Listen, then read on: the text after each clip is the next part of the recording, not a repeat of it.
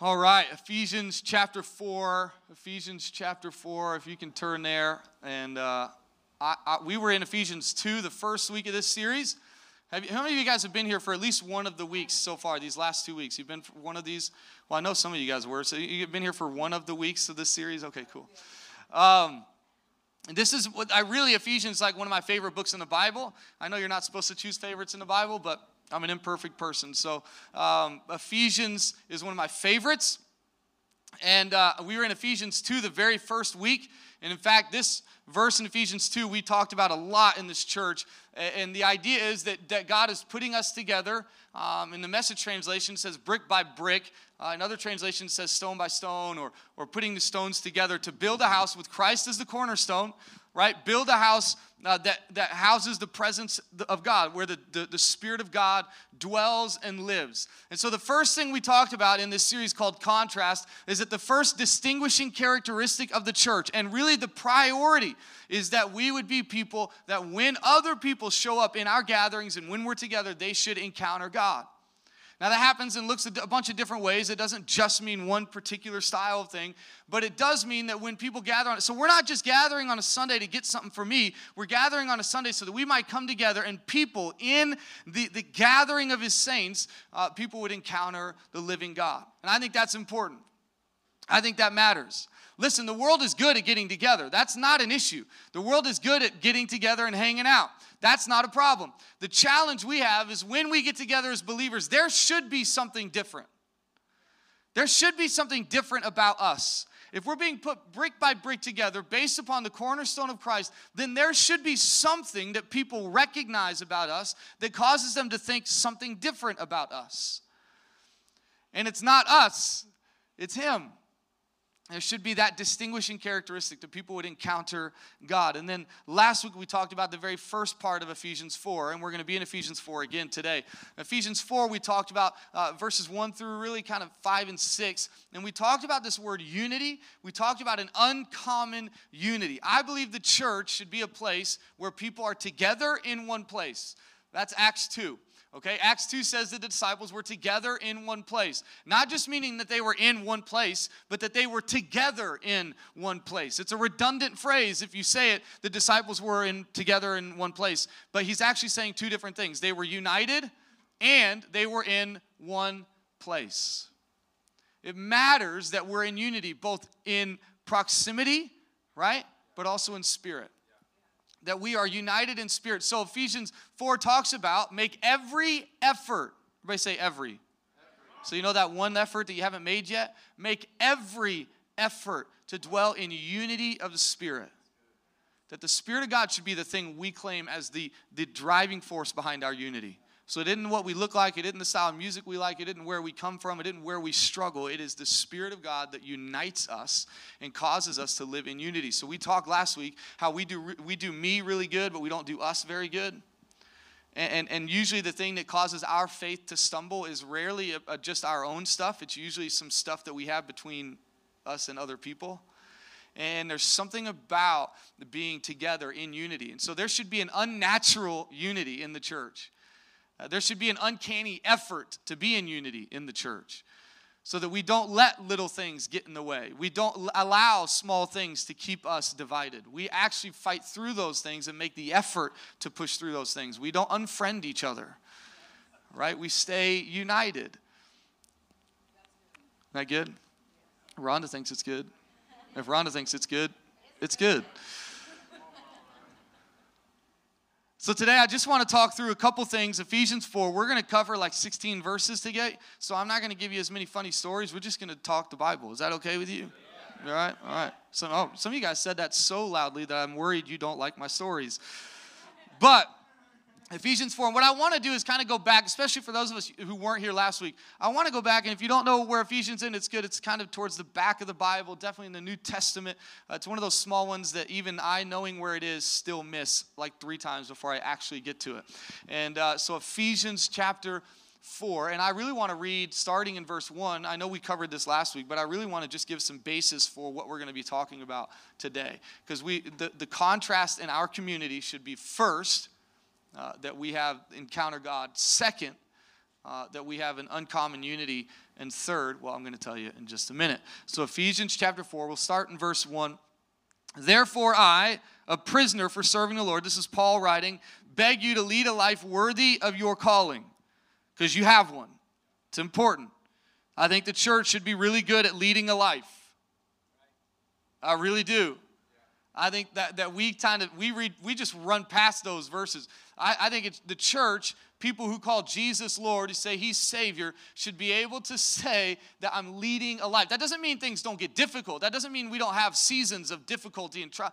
It just means that we should be people leading and making every effort to leading a life worthy of the calling God's put on our life. Because we do have a calling.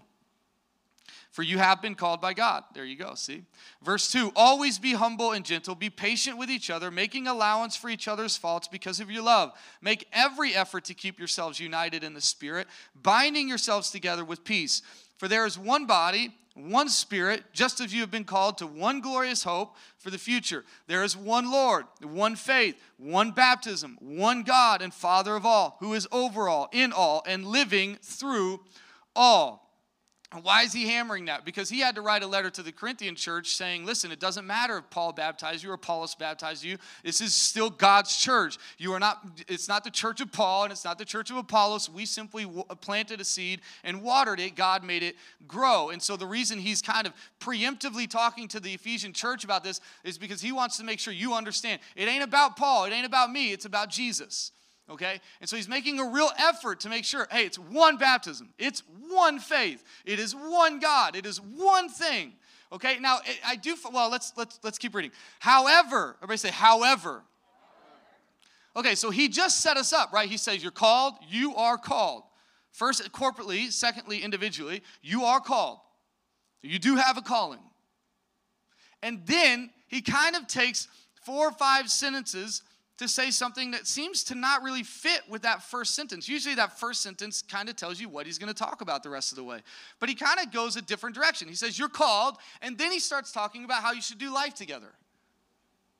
Make every effort, be humble, be patient, forget each other's faults, make allowances for one another. Realize this is one thing. This is one this is one God. It just seems like it doesn't quite fit with the first sentence. And then he says, however. So he's telling you, man, you be, this is one thing, one God, one Father. This is be unified, be together on this thing. Don't get all separated. This is one thing. He's telling you all these things, right? And then he says this word, however.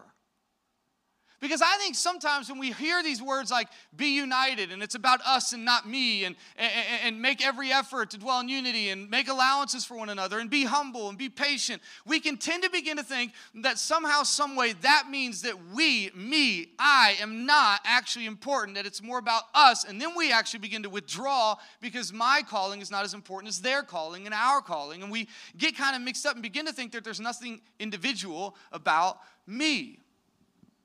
And so he goes through this whole idea of unity and oneness and being together, and it's about us and not just me. And, it's, and he's hammering this thing home. And then he says this However, he has given each one of us a special gift.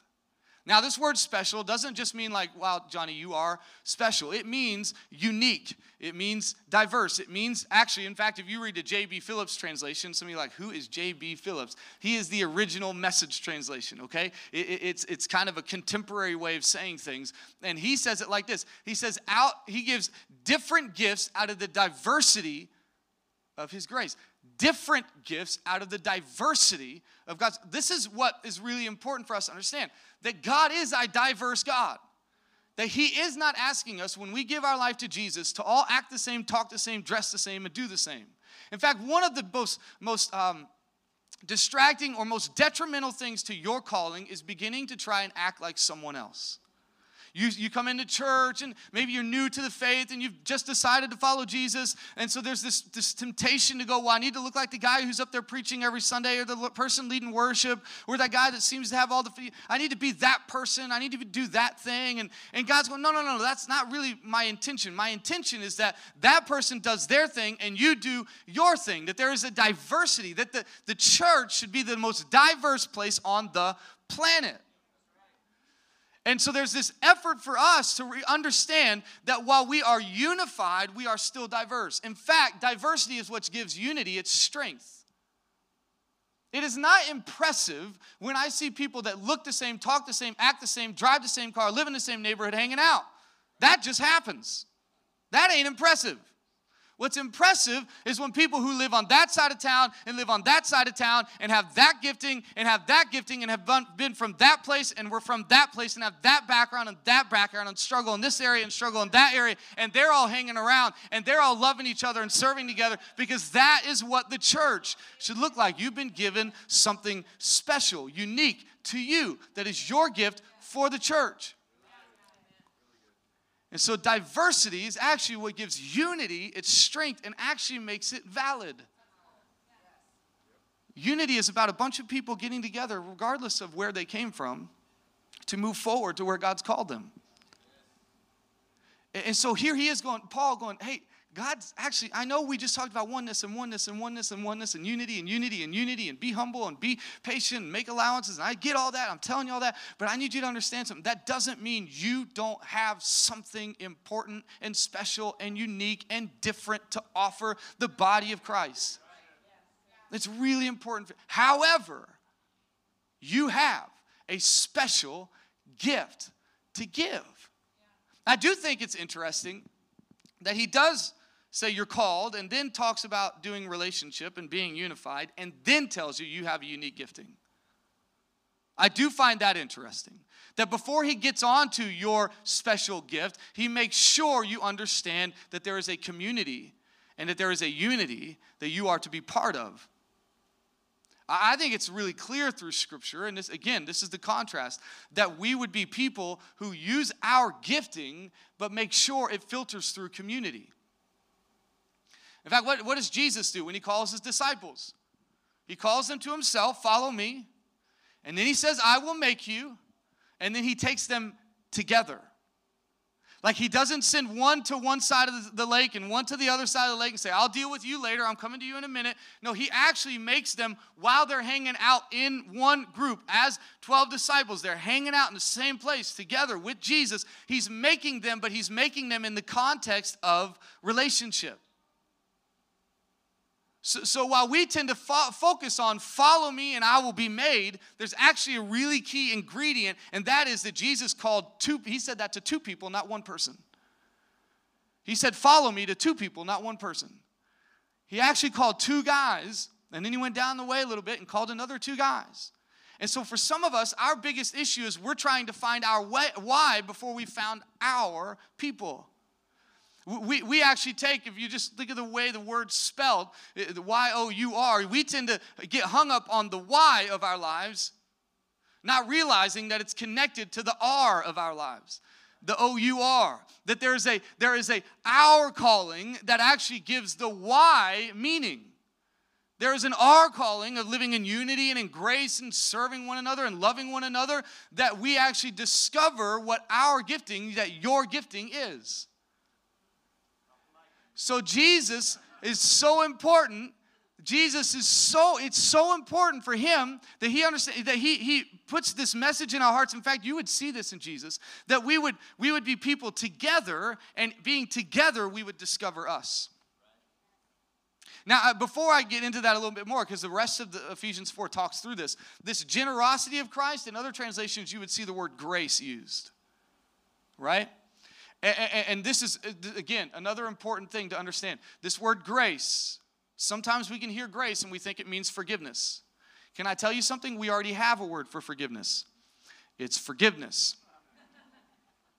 When God is speaking of forgiveness, he says forgiveness. When he's speaking of grace, he's speaking of great. Now, forgiveness is part of grace, but it is not the full picture of grace. Forgiveness would be making all making old things pass away. Grace would be to say, make old things pass away. Yeah, I, behold, all things have become new. Grace is not just taking away what was, but actually providing for you what will be. So now you can live in a new life. You can live in a new nature. You can walk with a different perspective. You can have a different courage about you. You can have a fuller heart. You can actually say things to Jesus like, I know it's you walking on water. And if it's you, tell me to come. Because he not just calms the waves, sometimes he gives you the ability to walk on water. That God actually, in his grace, is giving you things that are beyond even your own ability or thought or dream so that you can begin to walk outside of your own strengths and but he wants you to walk in grace. So when i give grace to someone i'm not just saying you're forgiven now leave me. I'm actually saying you're forgiven now let's pull in closer and let's do life together. I'm actually making a way for something new. I'm not just releasing someone of what's old. So when he says, I've given you a gift out of my grace, what he's telling you is, I've given you a gift for what is to come. I'm giving you a gift so that you can use it in a way that begins to bless people, in a way that begins to actually add calling and dimension and, and meaning and diversity to your life. I, I want you to walk in a way that, that really brings about an, an acknowledgement from everyone around you that, man, they are doing something that goes beyond their own ability, that goes beyond their strength. Okay. So we've gotten through one verse. It's okay. That is why the scriptures say, and I'm just actually jump down to verse 11. Uh, you don't have to read those. They're great verses. I'm not saying they don't matter. I'm just saying we're going to jump to verse 11. Now, these are the gifts Christ gave to the church. Okay, so he told you, however, you have a gift. I've given you a gift. In verse 11, he kind of begins to go back into something else. He says, Now these are the gifts Christ gave to the church the apostles, the prophets, the evangelists, and the pastors and teachers. Their responsibility is to equip God's people. To equip God's people. If you have decided to follow Jesus, you are God's people. God wants everybody to be God's people. So they would equip God's people. And this is this is again, gosh, equip God's people to do his work and build up the church. And some, again, in other translations, you would see the word ministry. They equip God's people to do the ministry. I think what we would rather have is a bunch of people gifted to make sure the church is doing the ministry so we can have a life. We, we would rather the church program it. We would rather the church set up a thing so that we can attend it and then go back to life. I, I, actually think the church's job is not to program a bunch of events that we can feel like we're doing outreach. I think the, the, the church's job is to equip each and every single one of us that we might do the ministry during our everyday life. I, I, can I just say, let me just say it like this. It, we, and we do outreach, like we do that stuff. And, and, and I actually think the word outreach is a bit, it's a bit like limiting. I actually think it's a bigger word than just outreach, and I think it's necessary. And we take single moms and, and, and orphans, and we take like we do all that. But let me just say this way: we can set up an event where 25 or 30 of us in this room show up and attend and do something cool, or we can equip everyone in this room to do the work of the ministry, and we will affect and impact far more people. And so, the purpose of what we do here, and the purpose of dinner parties, and the purpose of some of our next step stuff, and the purpose of those things is that you would be equipped and encouraged and strengthened and empowered and loved and given grace. And you're not going to do it perfect every time, and shown stories of people who are stepping out in faith and not doing it perfect, but doing it. And in that, you would begin to go, oh, you know what, I'm, I'm called to do this, I'm called to do that. I can actually step out and do something. You know, there's ministry at your workplace, there's ministry on your street. You've given, given a unique gift, a special gift, that you might be a blessing to the church and to those around you. That's the work of the church. The church should be making disciples, and disciples should then be going and reaching the lost. Are you with me? That's a challenging thing, but can I tell you, it's a much more rewarding thing. When each and every one of us are functioning in that area, and every one of us are functioning in that understanding that we actually are called to do ministry, and it doesn't have to look like, it, it can be so simple. It can be sitting with someone, inviting them to lunch once every couple weeks, and just listening until that moment where the Holy Spirit goes, Hey, you need to just pray with them. Hey, you need to speak into their life. Hey, you know that verse I showed you two, day, two, day, two days ago? That wasn't for you. That's why you kind of looked at it like, I don't know what this is about. It, it, but this was for them. And you remember it now? Yeah, I'm bringing it back to you because that's what the Holy Spirit does bring to remembrance the things that Jesus said. I, I'm bringing this back to you so you can share this with them so that they can be ministered to because you can actually do the work of the ministry and build the church. Come on. Okay. Equip God's people to do his work, build up the church, the body of Christ. This will continue, all right, until we all have come to such unity in our faith and knowledge of God's Son that we will be mature in the Lord, measuring up to the full and complete standard of Christ. Then he will no longer then we will no longer be immature like children. We won't be tossed and blown about by every wind of new teaching. We will not be influenced when people try to trick us with lies so clever they sound like the truth. Instead, we will speak the truth in love, growing in every way more and more like Christ, who is the head of his body, the church. He makes the whole body fit together perfectly, and as each part does its own special work, it helps the other parts grow so that the whole body is healthy and growing and full of love. Now that's good. See, see Paul talks about this in 1 Corinthians 12. If you've heard 1 Corinthians 12, you, have heard that Paul compares it to the body of Christ. And he goes on for quite a bit talking about the different parts that each of us play. But he says it like this He says, There are many parts, but there is one body. Many parts, but there is one body. If I need to make a phone call and my, and my phone is not with me, this is not what I say. I do not tell Meredith, oh, let me go grab my home button. I don't say, let me go grab the, the glass on my screen. I don't say, let me go grab the case on my phone. I don't say any of that. What do I say? I say, let me go get my phone. But what I'm speaking to is all the parts playing their part so that the phone can do what it was built to do. So when we say we're going to church, we're not going to a place, we're going to a people where all the parts are playing their parts so the church can do what it is called to do be a city on a hill, and be a light in the dark. We are called together, diverse in our giftings, but unified in spirit, so that the church can actually do what it is called to do. Now, there's a lot of things we could have jumped on here, but one of my favorite verses in all of the Bible is Ephesians 4, verse 16. He makes the whole body fit together perfectly, and listen to this, as each part does its own special work, it helps the other parts grow. Okay, so let me let me just break this down because this is really important. As each part does what it is gifted and specially gifted and diversely gifted to do, as each part does what it is called to do, it allows the other parts to grow. So let me say it like this If you want to grow in your calling and in your gifting and in your future and in your purpose, you know the best thing you can do is not obsess about your gifting or your calling or your future or your purpose. The best thing you can do is make sure someone else is stepping into theirs.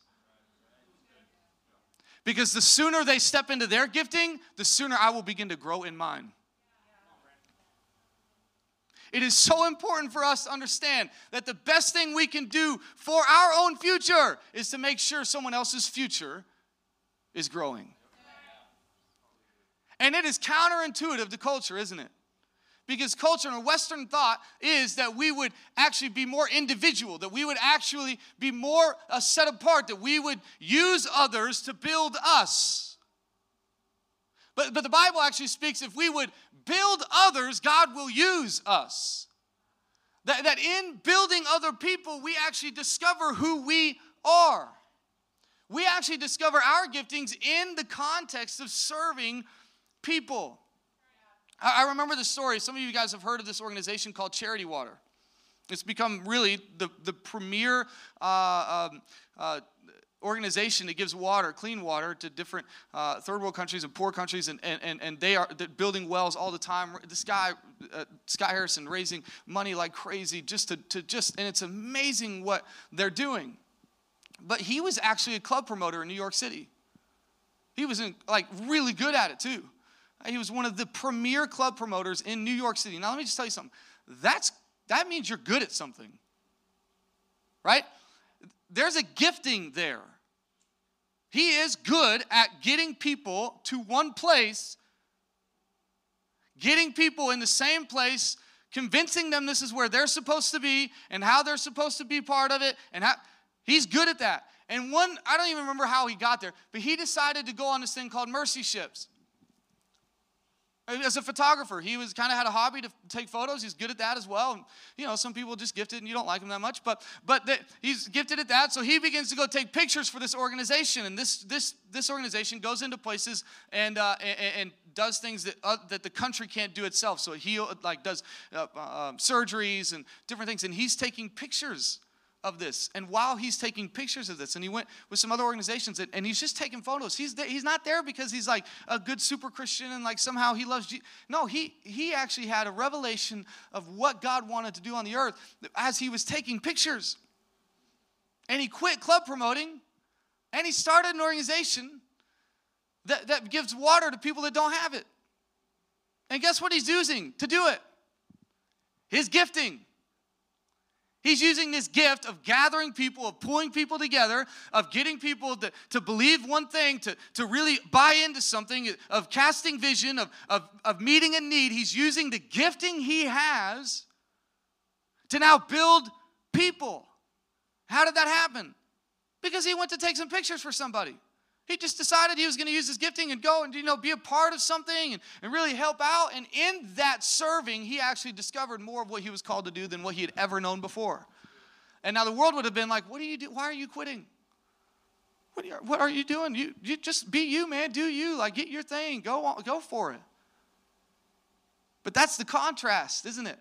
The contrast of the church is that we actually, when we decide to follow Jesus, we actually decide to connect ourselves to people. And in connecting ourselves to people, we actually grow. See, some of you need patience. That's why you're sitting next to that person. Some of you need to work on forgiveness. So, some people have brought in your life that you can forgive. Some of us need to work on opening ourselves up to people. So, you've been brought to a place where everybody knows they got stuff. So, you can be a bit more honest. Uh, uh, some of us need to work on our faith and believing what God has called us to. That's why you're sitting next to the person you're sitting next to. Because we, as the body of Christ, are built together carefully, perfectly, so that when you do what you're called to do, when you do what you're meant to do, you actually allow other people to do what they're called to do. That's a bit of a heavy responsibility, quite frankly. That if I decide I'm not going to step into it, if I decide I'm not qualified enough, I, I, decide God doesn't love me enough, that God doesn't believe the best about me, that God doesn't actually have a purpose for me, if I withdraw myself from that, what I might actually be doing is making it harder and making the road longer for someone else who was waiting for me to lean in, even though I'm not perfect, I don't have it all together, and I haven't made all the right decisions in my life. But that's why we're built on the cornerstone of Christ. We're not built on your perfection, we're not built on your perfect past. We're built on the fact that God has a hope and a future for you.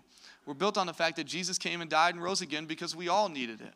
We're built on the idea that, you know what, the Holy Spirit gives power to those who would surrender their lives to God and actually empowers them to do things that are beyond their ability. Listen, you would have never walked by the 12 disciples and said, Yep, they're going to change the world. That would never have come across your mind. These were actually the men least qualified. That's why they were fishing. They didn't get to go to the special university where you got to become a Pharisee and begin to memorize all of the Bible and begin to tell people what they could and could not do. They got to go fishing. And so, what does Jesus do? He says, Hey, I want you to follow me. And what do they do? They drop their nets because, listen, the old things have passed away. Behold, all things have become new. And while I might be fishing, I'm fishing different now because my gifting, what I thought it was for, is no longer for that. It's actually for people. I've been given so that I can, I've been given to so that I can be a gift to somebody in this earth. Listen, sometimes we think of calling as a thing instead of a person. There might be a person that you are called to that you will unlock. Justin talked about this last week. Barnabas was called to be an encouragement to Paul so that Paul could write what I'm telling you today, so that you would know you're called. Now, I just want to read the benefits of this, okay? The benefits of this are really, really important. Verse 12, their responsibility is to equip God's people to do His work and build up the church, the body of Christ. Verse 13, this will continue until we all come to unity. That's a good one. Knowledge of God's Son, that's a, that's a great one. Be fully mature in the Lord. Now, now, maturity is not just being old and it's also not just behaving right. Maturity is actually living to the level of your capacity, growing into what you've been called to do.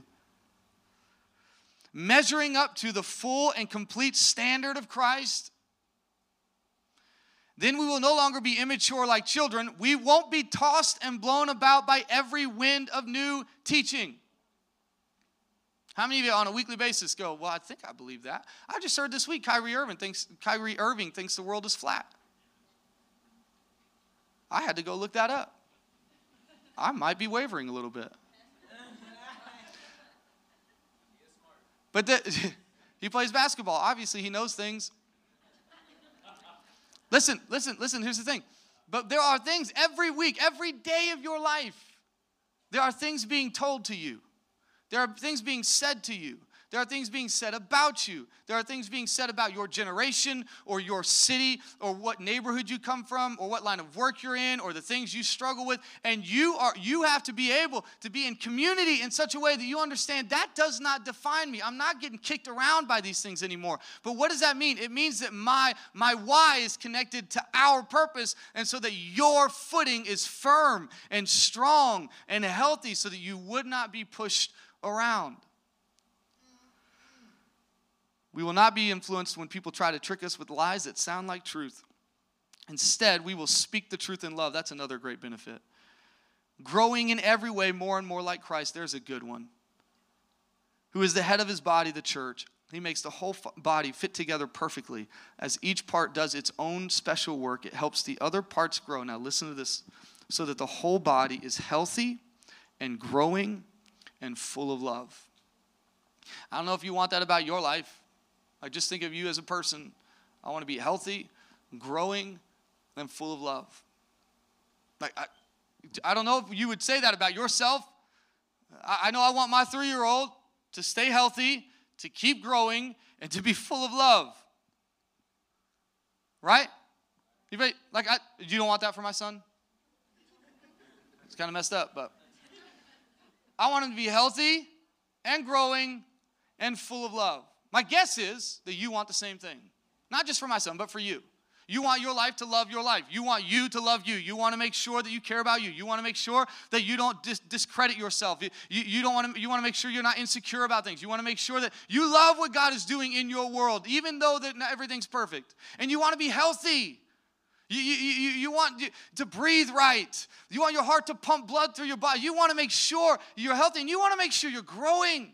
Because you don't arrive here perfect. You don't arrive here ready to take on the world. You don't arrive here ready to change everything. You arrive here ready to grow. And in the growing, you every day begin to be able to do more and change more and cause more to happen. Listen, we get so caught up in all these other things. How much do you know about this? And how much have you learned this? And how much of the Bible have you memorized? Can I tell you something? I don't care how much of the Bible you know, if you still don't know how to unite with others and serve others and love others, none of that other stuff does you any good.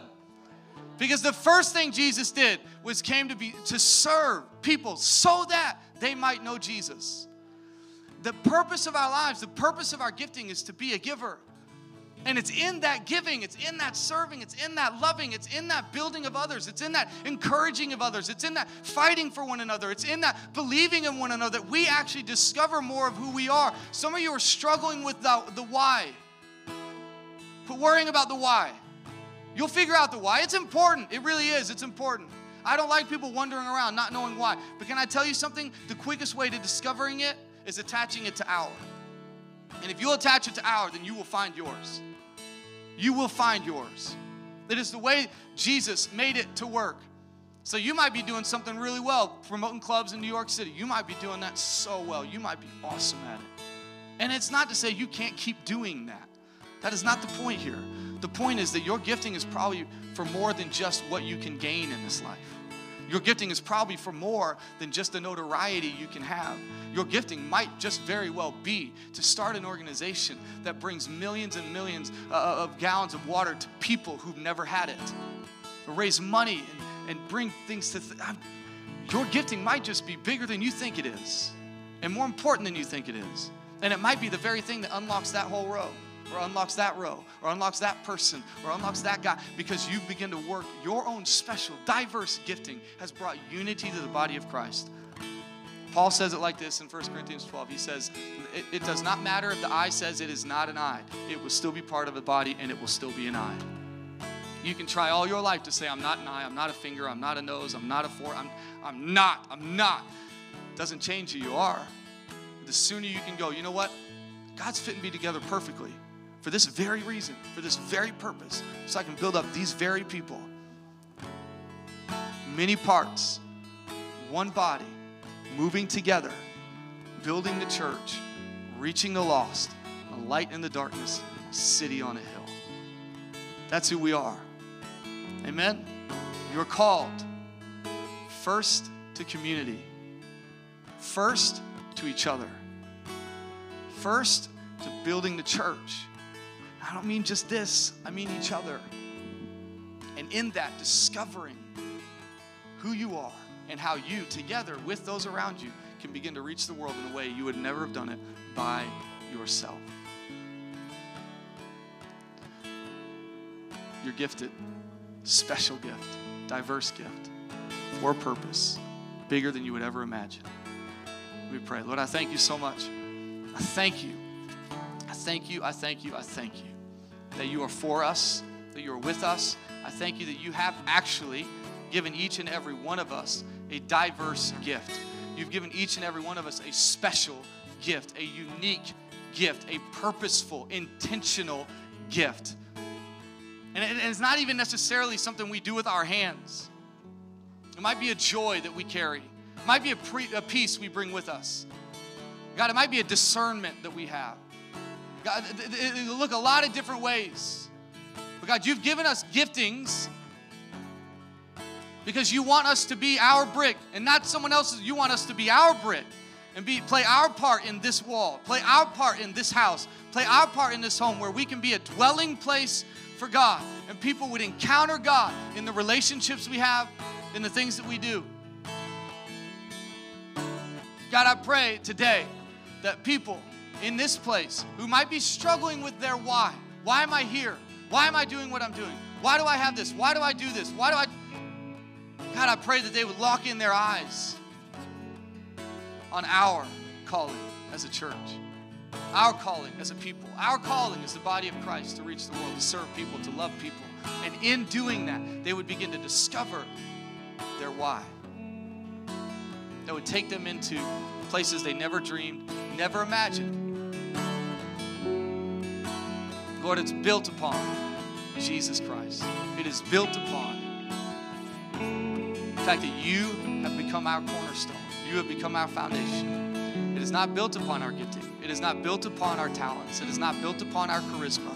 It is not built upon our personality. It is not built upon our struggles and our failures. It's not built upon our, uh, our successes. It's not built upon, Lord, it is built upon Jesus Christ when we begin to lock into that, when we begin to discover that Jesus, you have paid a price for our sins, for, for our past, for our failures. You have paid a price for the things we have messed up on, those places we have rebelled and stood against you, Lord. We, you have paid a price, knowingly or unknowingly, for those places that we have decided not to follow you, Lord. You have paid that price. You've not just forgiven us, you've actually given us a grace to live in a new way, to head in a new direction, to be empowered for a new life. And so, God, I pray that today we would find our gifting, we would find our calling in our community, in this community that's built upon Jesus. Some of us today in this place, our first step, our first step is connecting to Jesus. Our first step is communing with God. Our first step is giving our life to Jesus Christ. So we might reset the way we think, we might reset the way we believe, that we might have a new, new, new life. Tired of trying to make it all on our own, trying to be the individual, trying to do it this way and that way. God, we want to serve and love people, and in that, discover who we are, what we're really made for. For some of us today, it's, it's just committing our life to Christ again, committing our life to one another again making a step of faith towards a significant decision in our life to, to love people and love them well, to love Jesus, and love Him well, to give everything we have to those things, and in that, discovering more of who we are and living a life fulfilled because we're actually building others up. And in building others up, we're actually building up ourselves. God, I thank you that we are giving, and in that giving, we've been given to. God, that we are discovering us so that we can discover me. God, I thank you. If you want to, I, man, I just, I think there's some people in here who, who want to commit their life to Jesus today. Maybe for the first time, or maybe it's been 10 years or seven years or whatever it is. And you're going, you know, I, I want to commit my life to Christ. I just, I, I've either never done it or I've, I've just, I've been away from it for a bit.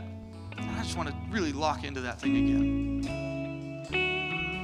If that's you this morning, you say, you know, I want to be part of that body. I want to be part of that house. I want to be part of that, building up the body of Christ so that we can be a people moving into the earth and bringing heaven to earth, being a people who see Jesus on every street and in every heart, being a part of a people who see every life changed, every life transformed by the goodness and the grace of Jesus Christ. If that's you this morning, you say, you know what, I'm, I want to step in for the first time. Maybe I want to step in for the first time in a long time and I want to commit to it and I want to be faithful to it and I want to lean into it. If that's you this morning, you say, that's, I, I want to step into that. It may take a little courage, may take a little boldness. Would you just right now just raise your hand? I want to pray with you. Raise it high.